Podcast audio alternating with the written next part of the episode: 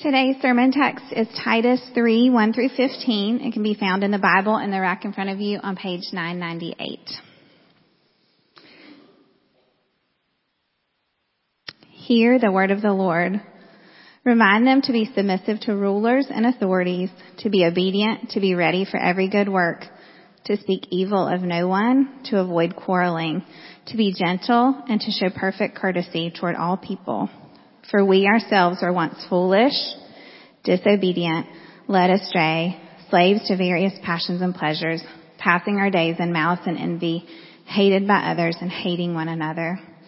But when the goodness and loving kindness of God our Savior appeared, He saved us not because of works done by us in righteousness, but according to His own mercy by the washing of regeneration and renewal of the Holy Spirit, whom he poured out on us richly through Jesus Christ our Savior, so that being justified by his grace, we might become heirs according to the hope of eternal life.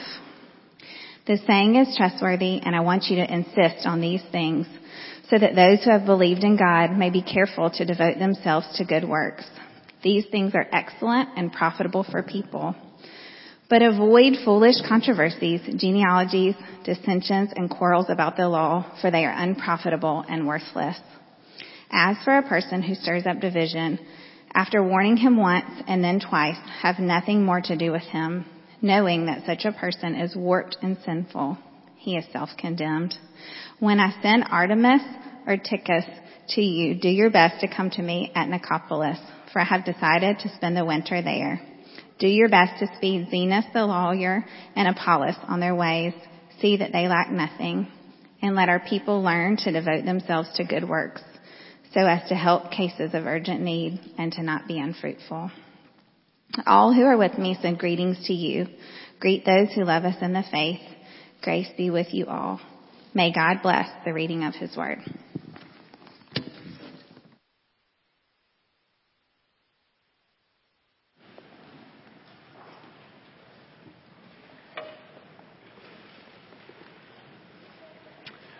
Would you pray with me this morning?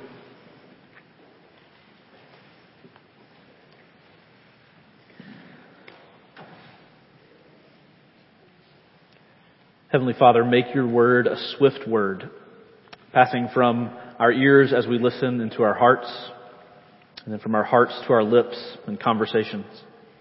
So that as the rain does not return empty, so neither may your word, but accomplish that for which you gave it. We pray this in the name of Jesus. Amen. In 1985, Alex Zlakin was a talented sculptor living in a country that he desperately wanted to get out of. Alex, his wife, and their young child lived in a small apartment in the city of Leningrad in what was at the time the Soviet Union. Their apartment was the size around of a, a college dorm room, so pretty small place for the three of them. Uh, they shared a kitchen and a bathroom with a community of other apartments in their block. Uh, a friendship between an American student and a journalist. They, they struck a friendship over while this student was over in the Soviet Union, and that led to suspicion. It led to multiple times of being questioned about why Alex had this type of relationship and this friendship. On a much more mundane level, Alex loved classic rock music like the Beatles and Queen and the Eagles, and he said that all of the stuff that was officially sanctioned in the Soviet Union was terrible. So he really wanted to get out. And in 1990, when he was given the opportunity to immigrate into the United States as a refugee, he jumped at the chance. He and his family. Looking back at this day in an article in Forbes, he calls the day he arrived in America one of the most important days in his life. And though immigrating came with many challenges, he has supported his family. He started multiple businesses throughout his years here. He's traveled throughout the country. And he's embraced the United States as his newfound homeland. Now, for someone like Alex, what do you think that change of allegiance has done for the way that he speaks about the United States, say, when he is talking to relatives back in Russia? How would his conversation with them maybe be different than it were, was earlier? Or how would he react if he overheard one of his neighbors here in the States mutter about how much they wanted to get out, how much they hated being here? Do you think he would be more or less likely than someone else to support other people trying to find an opportunity to come into the United States? I think Alex's experience of immigrating and finding refuge in a new country has transformed the way that he talks about it. It means that he wants to promote and to protect and find ways to invite others into his new home.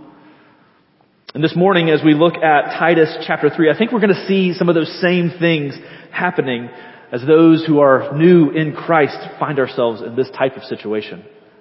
And so the main point that we learn from this chapter taken as a whole is this. Recipients of God's grace desire the spread of God's grace.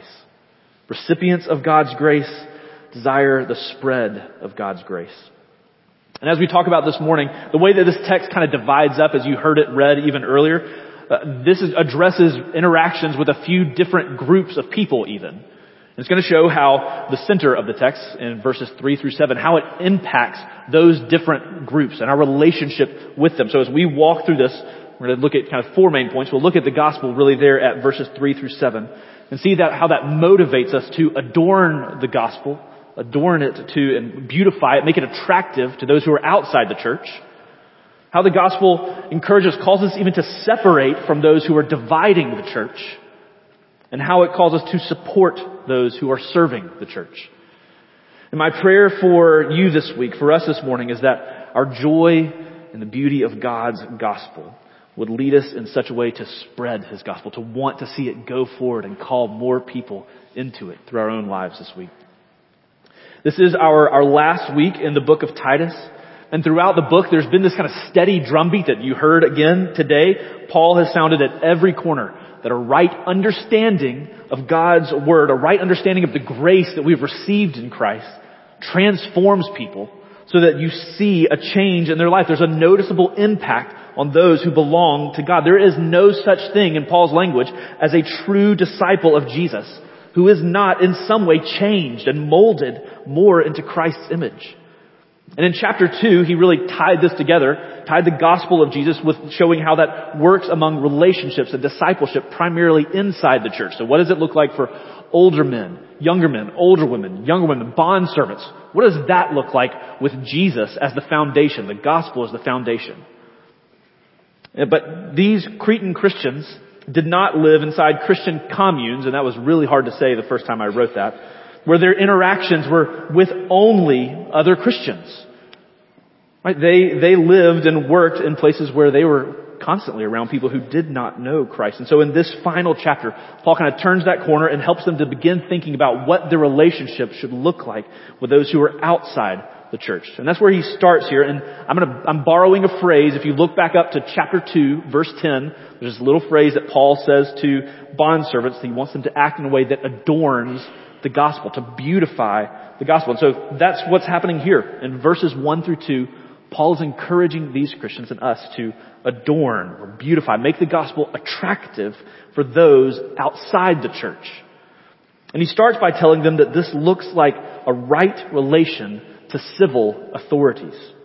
So look at verse 1. Remind them to be submissive to rulers and authorities, to be obedient, to be ready for every good work. This is at least kind of one of the clues that we've stepped out of the church house. We're no longer in the confines of the church. We're more in like the city hall. Okay, so while you can turn, if you watch political ads, uh, which you probably don't do for fun, but you just can't get away from them during political season, when you hear them in Alabama, a lot of times you'll hear people say like, he's a man of faith. She goes to this church and belongs there. That's like seen as a, a benefit for them and saying, vote for me because I'm a Christian.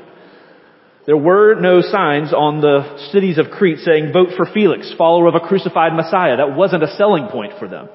So we have stepped outside of the church walls and these government officials were almost certainly not promoting Christ. It actually do them harm. They were probably promoting something like worshiping the emperor giving obedience to Him. And the call to the Christians in Crete is not just to go and then take power or to just break off and to uh, start their own governments, but instead, in this place, he's saying to be submissive and obedient to those who are in positions of authority. Now, as soon as we hear things like that, or at least one of the things we hear is like, what about this? Okay, so this is a mandate that, that does have qualifications. So think about Romans 13.1, which expresses the same kind of idea. It says, let every person be subject to governing authorities. And then it gives this reason. For there is no authority except from God. And those that have, that exist have been instituted by God. So we should be subject to civil authority because God is the one who has placed them there. But this text, I think the one in Romans 13.1 actually helps us, reminds us that there is another authority. That there is an authority above mayors and above governors and above presidents. The one who ultimately, not just you and I, but all people will give an account to. And so where, where government does compel a people to disobey or disregard God's law, we have examples in the Bible that we can turn to. We've got men like Shadrach, Meshach, and Abednego and Daniel. We, we must obey God rather than men. Even if submission at that point looks like submitting to the consequences of our actions. But there are many, if not most, areas where a government's actions aren't contrary to God's law. They fall more into the, the area of what we call wisdom. What is the wise thing to do for this people in this place at this time? And in these areas, Paul is encouraging a posture of submission to these rulers and authorities. And so the question for these people in Crete and for God's people today is, what's your general posture towards those in positions of civil authority? If people looked at your life, would they describe that your posture is one where they would say, she's ready for every good work? Or would it be, he's really ready to work for their downfall, to make it really hard? We can go elsewhere in a place like 1 Timothy 2, 1 through 2, where Paul says, I urge that supplications, prayers, intercessions, thanksgiving be made for all people, for kings and all who are in high positions, that we may lead a peaceful and quiet life, godly and dignified in every way. Does your, does your submission to civil authority look like even praying for those people? Paul doesn't say that you have to like the people there. But he does say that we must rightly relate to them. Likewise, we should, we should be thankful that we live, live in a place where we can work, vote for change in these ways. But desiring a different governor, or a different president doesn't mean we treat the one that we dislike with malice and with rage. A right relation to civil authority is actually intended to make the gospel attractive. But our relationship outside the church doesn't just end there. And our job is really not just to say we want to find the people in power and we want to curry favor with them so that our lives are easier and so that the gospel goes forward more uh, goes forward farther. We are actually called to live in right relation with all people.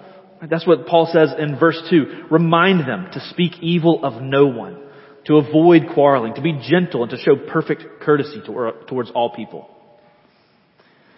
As you read that list of people, have you ever found somebody who is the opposite of that?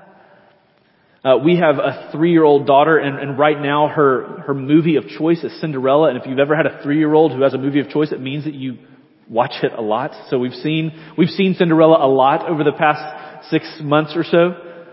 And uh, I thought immediately of the wicked stepsisters in the movie. They are constantly demeaning.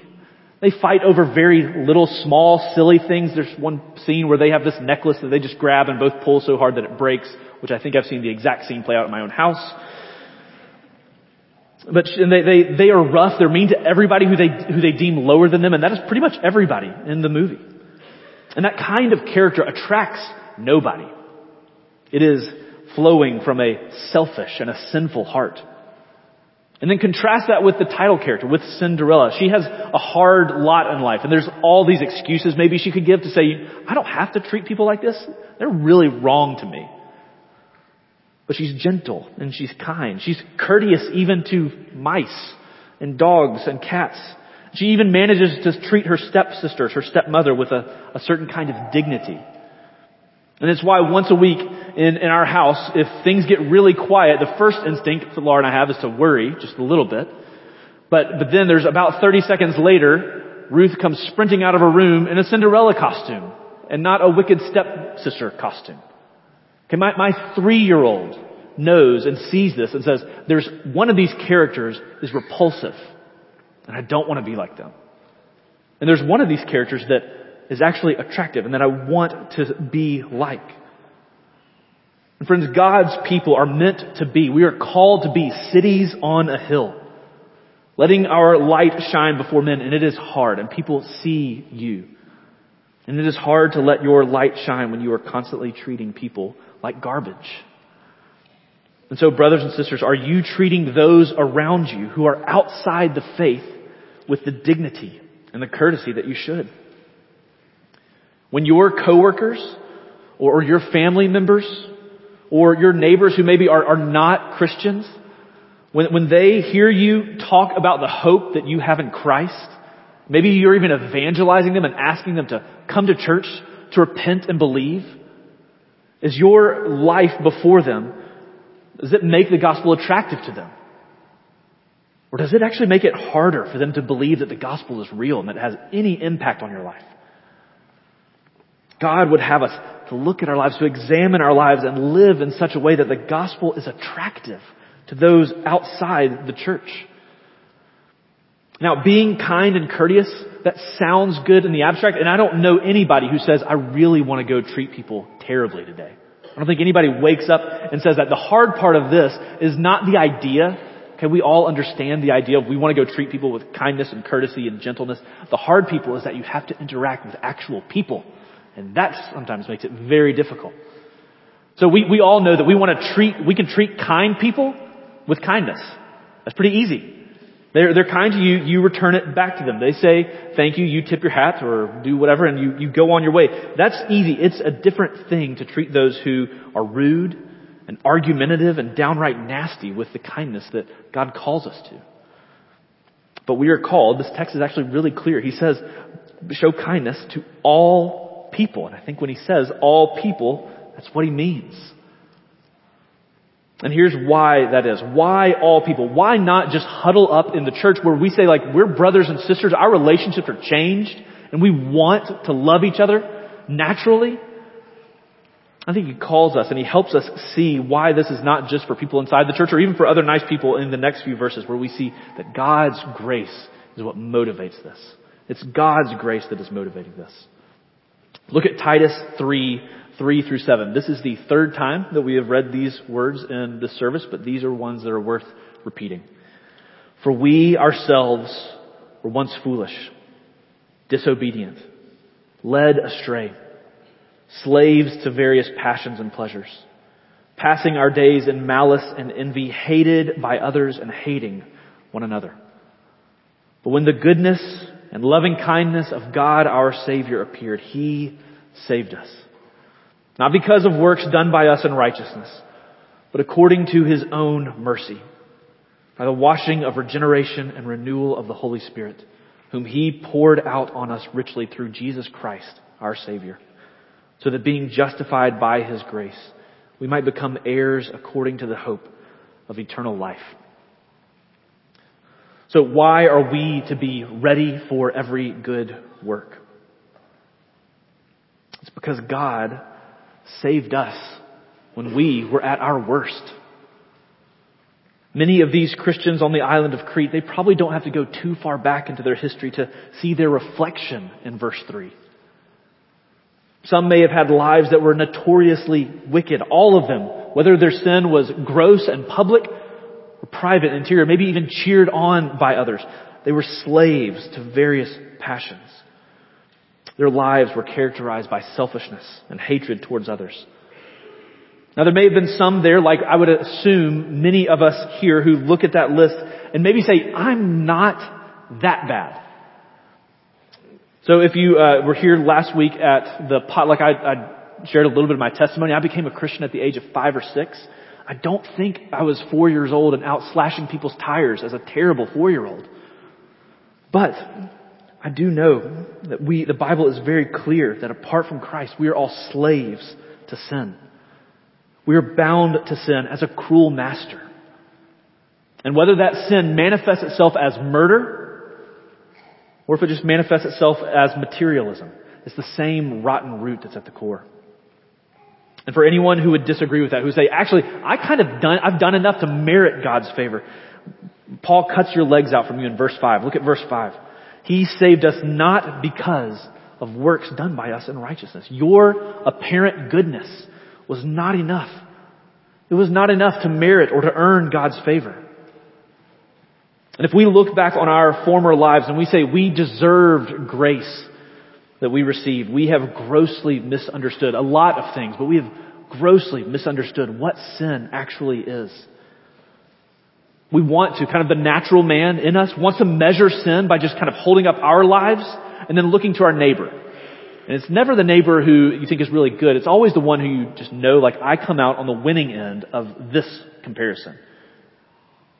But the Bible tells us if you want to measure sin, we don't look to your neighbor. You can, you can look at a lot of places, but maybe look at what it cost to atone for sin.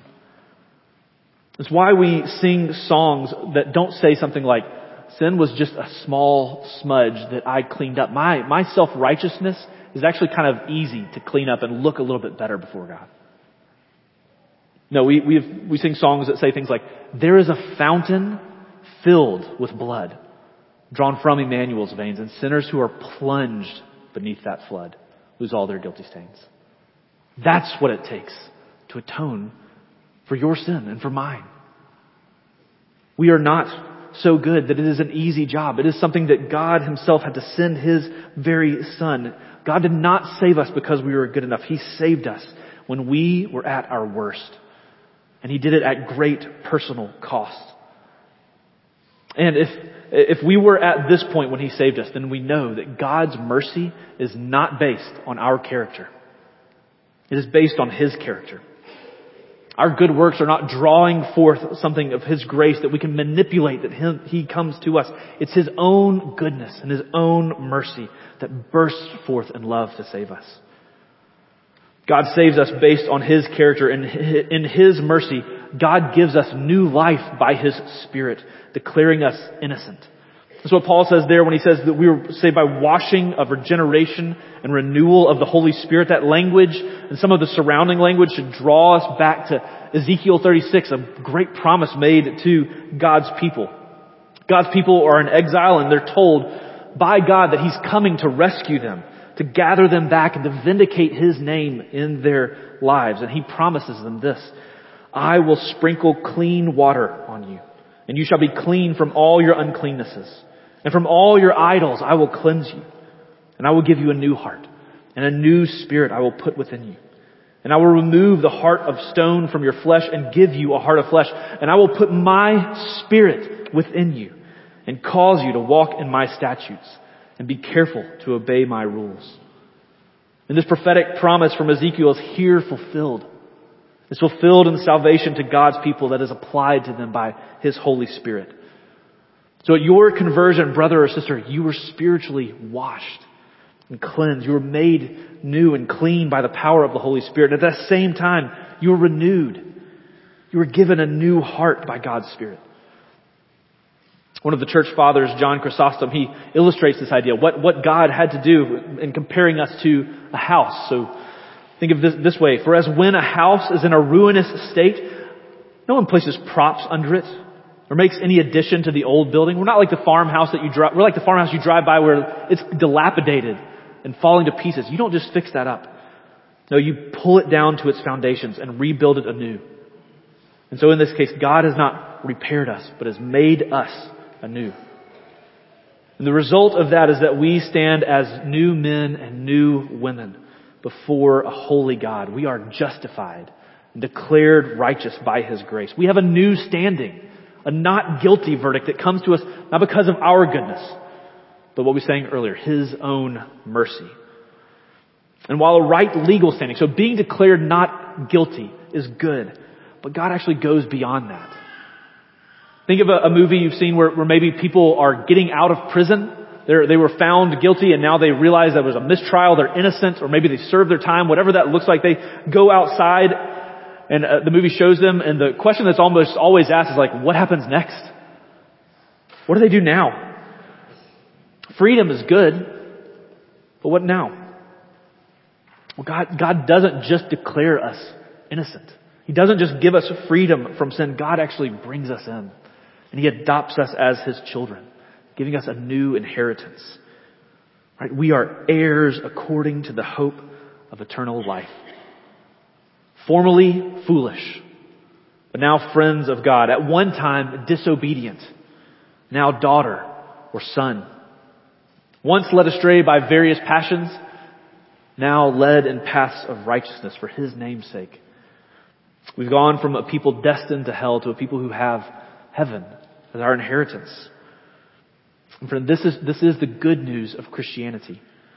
That a gracious, merciful God paid the highest possible cost to save sinners and to bring them into union with Him.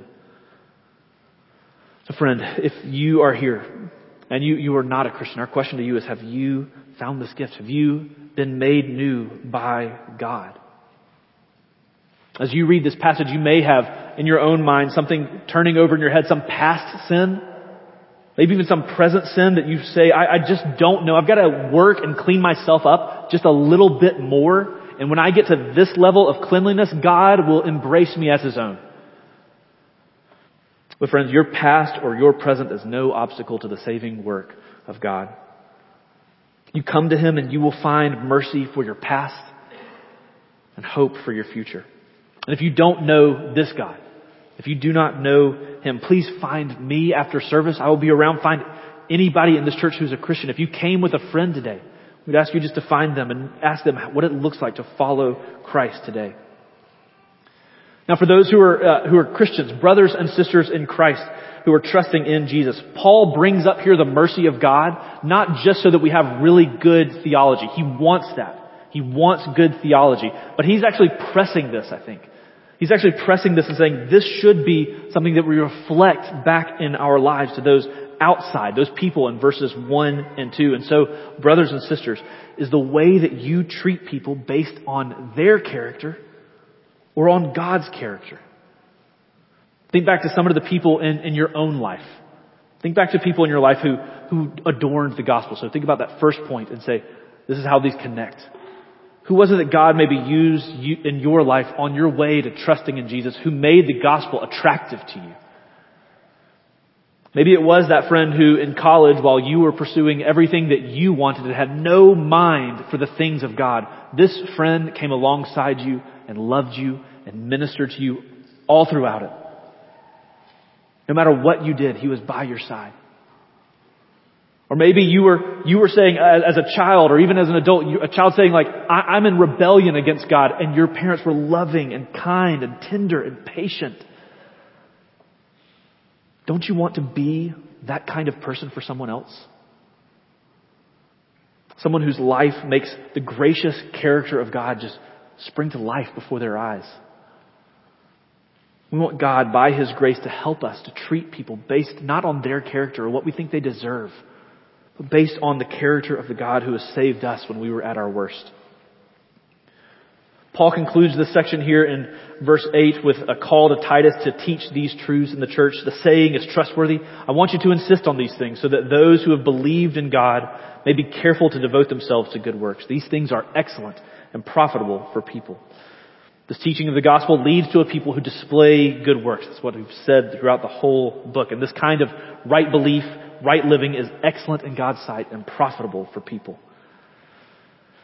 Now, this grace is so important that it, it actually, it bends and kind of molds us into ways that we interact with others. It works in our hearts and in our lives to, to say we want our interactions with those around us not just to be based on what we think is right in that moment. We want it to be something that makes Christ and His Word look attractive. But there are other groups. So maybe there's people who, thinking about people who are indifferent. We want them to say, I don't want to be indifferent. I want to hope in Christ. But beyond that, there, there are people who are not indifferent to the call of the gospel, but who are actually trying to undermine it. Maybe undermine the church. And we need to ask the question, does our love for God's grace, does the urgency of God's mission going out into all the world, does it have something to say on interactions with that group? And this is where Paul turns to next, where he says that we ought to separate from those who are dividing the church. Look at Titus 3, 9 through 11. But avoid foolish controversies, genealogies, dissensions, and quarrels about the law, for they are unprofitable and worthless. As for a person who stirs up division after warning him once and then twice, have nothing more to do with him. Knowing that such a person is warped and sinful, he is self-condemned. Paul gives two commands here. First, they are to avoid foolish teaching because they're worthless, because that teaching is worthless. Uh, we mentioned this back in Titus 1, so there's a lot of Paul's letters that have details about what's being taught. So if you go to Galatians, you can kind of see what the opponents of Paul, what the opponents of Christianity are teaching in that book. But here in Titus, there's very little information giving on what is being taught here. There's some hints in chapter 1 that maybe it has to do with Jewish purity laws like circumcision or eating food. Here Paul tells us to avoid genealogies, which is not a command to go cancel your ancestry.com account. It's just probably something related to what the teaching is happening in this church. They're fixated on these and making applications and drawing theology that they shouldn't be. It's just foolish teaching. But I, I think the reason that we don't have Paul saying like a detailed outline of here's what's being taught in the group, in the churches in Crete, actually is kind of right here. The, the positions that these people have, it's foolish. There's no substance to it. Uh, have you, have you ever tried to argue with a toddler on, uh, so it's a cloudy day outside, and you just say, the sun is still out there. And they will go until they're blue in the face. The sun is not out there. That is a foolish argument. You will not win it.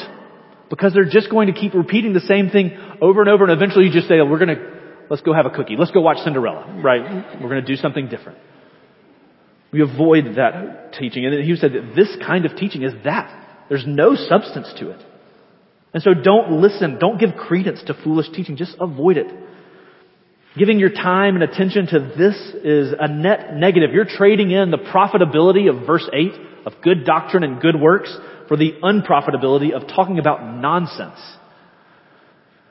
Now, this, I do think that in application, this can get kind of tricky. So you have false teaching, or you have, there's a new Christian book, uh, Christian, there's a new book on the Christian bestseller list that you go to Barnes and Noble, and you have some questions about what it's teaching. And you're not sure, is this something that is just ridiculous that I avoid? Or is this something that is actually really serious and I need to confront and rebuke? Let me just give a, few quick ways, uh, some ways about thinking through that question. I think that's an important question. I think God actually does help us think about this in a couple ways. So, so three diagnostic tools on like, is this foolish teaching that I just avoid like Titus 3? Or is this Galatians 1 type of teaching that is a curse that actually leads people to hell. Okay, so the first question, this is most important and probably where you know I'm going. What does the Bible say about this teaching? What does the Bible say about this teaching? Okay, so uh, I, I, had a, a, friend at one point who just, I think he read this probably on a blog because you can write whatever you want to on a blog and nobody really argues with you. But it was a, uh, saying that churches should be organized so that I should be like in the center here and in a circle you should all be around me. And he got fixated on this idea. This is the way that architecture in churches should be. And we talked about it for maybe five minutes, and then I said, man, I think that is, uh, I think that's weird. But if you want to, if you think it, that's fine. But let's just go back to the book of Proverbs that we were reading together. Why don't we do that? Okay, that, that's something that I just say like, that's, that's a little silly. We'll, okay, I'll just avoid that. Uh, if you hear someone though teach that we're saved by living good lives, our works are actually something that God needs. We do our works and that is something that God looks upon and He saves us because of our works. The Bible is very clear and uniform on that. You can again just go to the book of Galatians and say, the Bible has already spoken to this and I know that this is something that is treated with seriousness and severity. And so I want to not just kind of let that go, but I want to rebuke that and correct that friend, that brother or sister in the name of loving division and knowing what is right and saying, come back, don't turn away, turn away from that, not just foolish teaching, but, but terrible, hellish teaching. Okay, so go to the Bible. Second, uh, thankfully, you and I are not the first Christians to ever walk the earth. And so there is like 2,000 years of people wrestling with questions that we find today and sometimes think are very new. And so you can look to church history and say, what, do, what does church history have to tell me about this?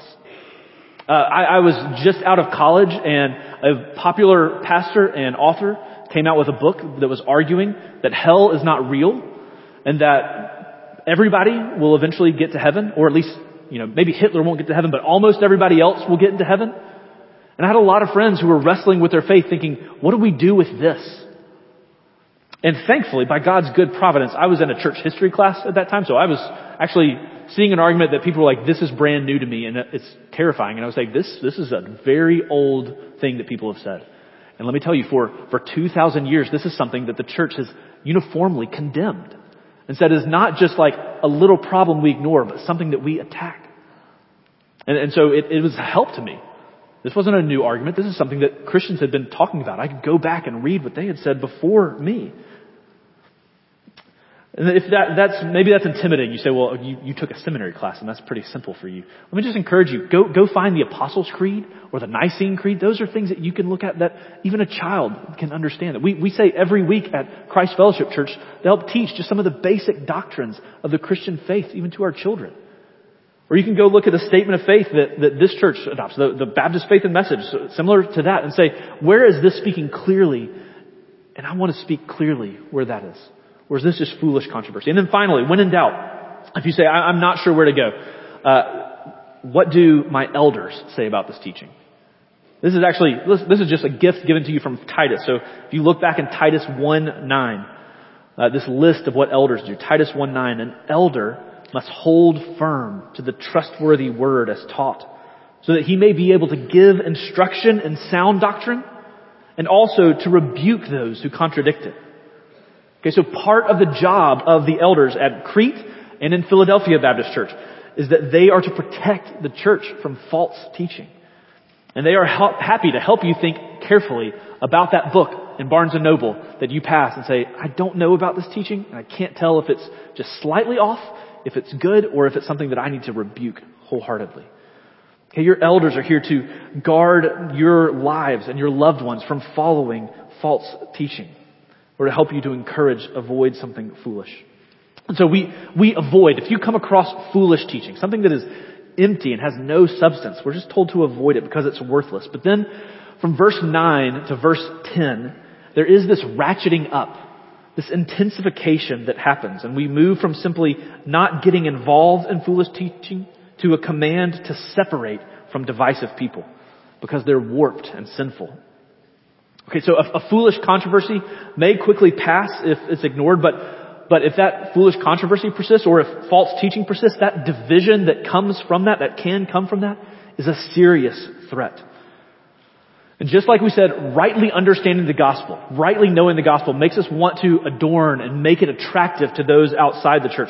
Rightly understanding the gospel should lead us to protect the name of Jesus from those who would divide the church. The church of Jesus Christ is meant to be a display of God's glory. A local embassy of Christ's heavenly kingdom where people can look in and see what it's like for redeemed people to live in new relationship with one another. And since the threat to God's glory displayed in the world here is, is ramped up, so too is the reaction that God's people are to have with this person. It's no longer just avoid, but it's separate. And this text has clear echoes of a place, uh, other places where we talk about this. Matthew 18, 15 through 17. This person should be warned against their sins, shown the seriousness of their fault. But if he will not listen to honest and loving commands to repent, then the church should separate from him. On the face of that, that may sound harsh and unkind, but, but Paul elsewhere actually, I think he talks about this type of teaching and uses the, the reference of gangrene.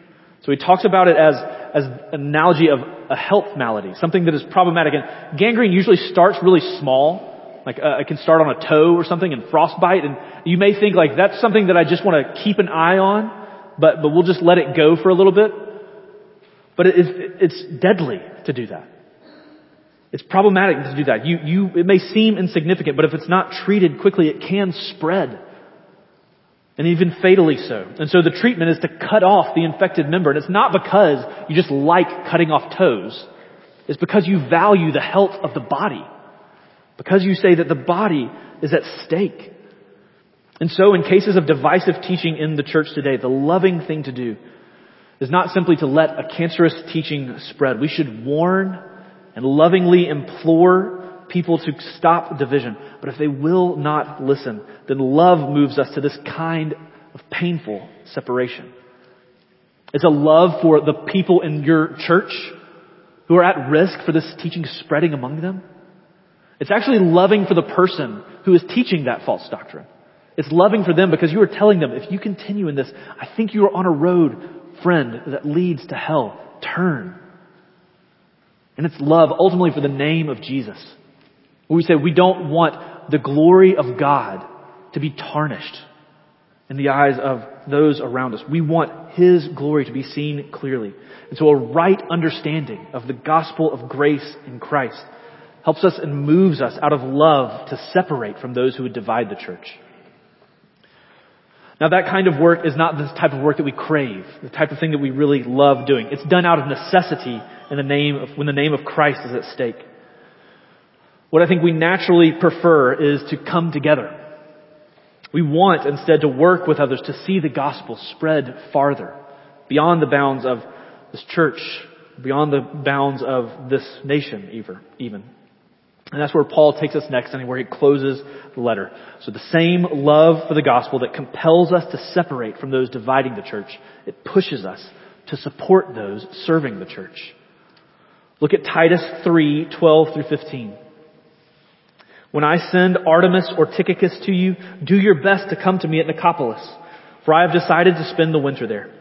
Do your best to speed Zenas the lawyer and Apollos on their way. See that they lack nothing. And let our people learn to devote themselves to good works so as to help cases of urgent need and not be unfruitful.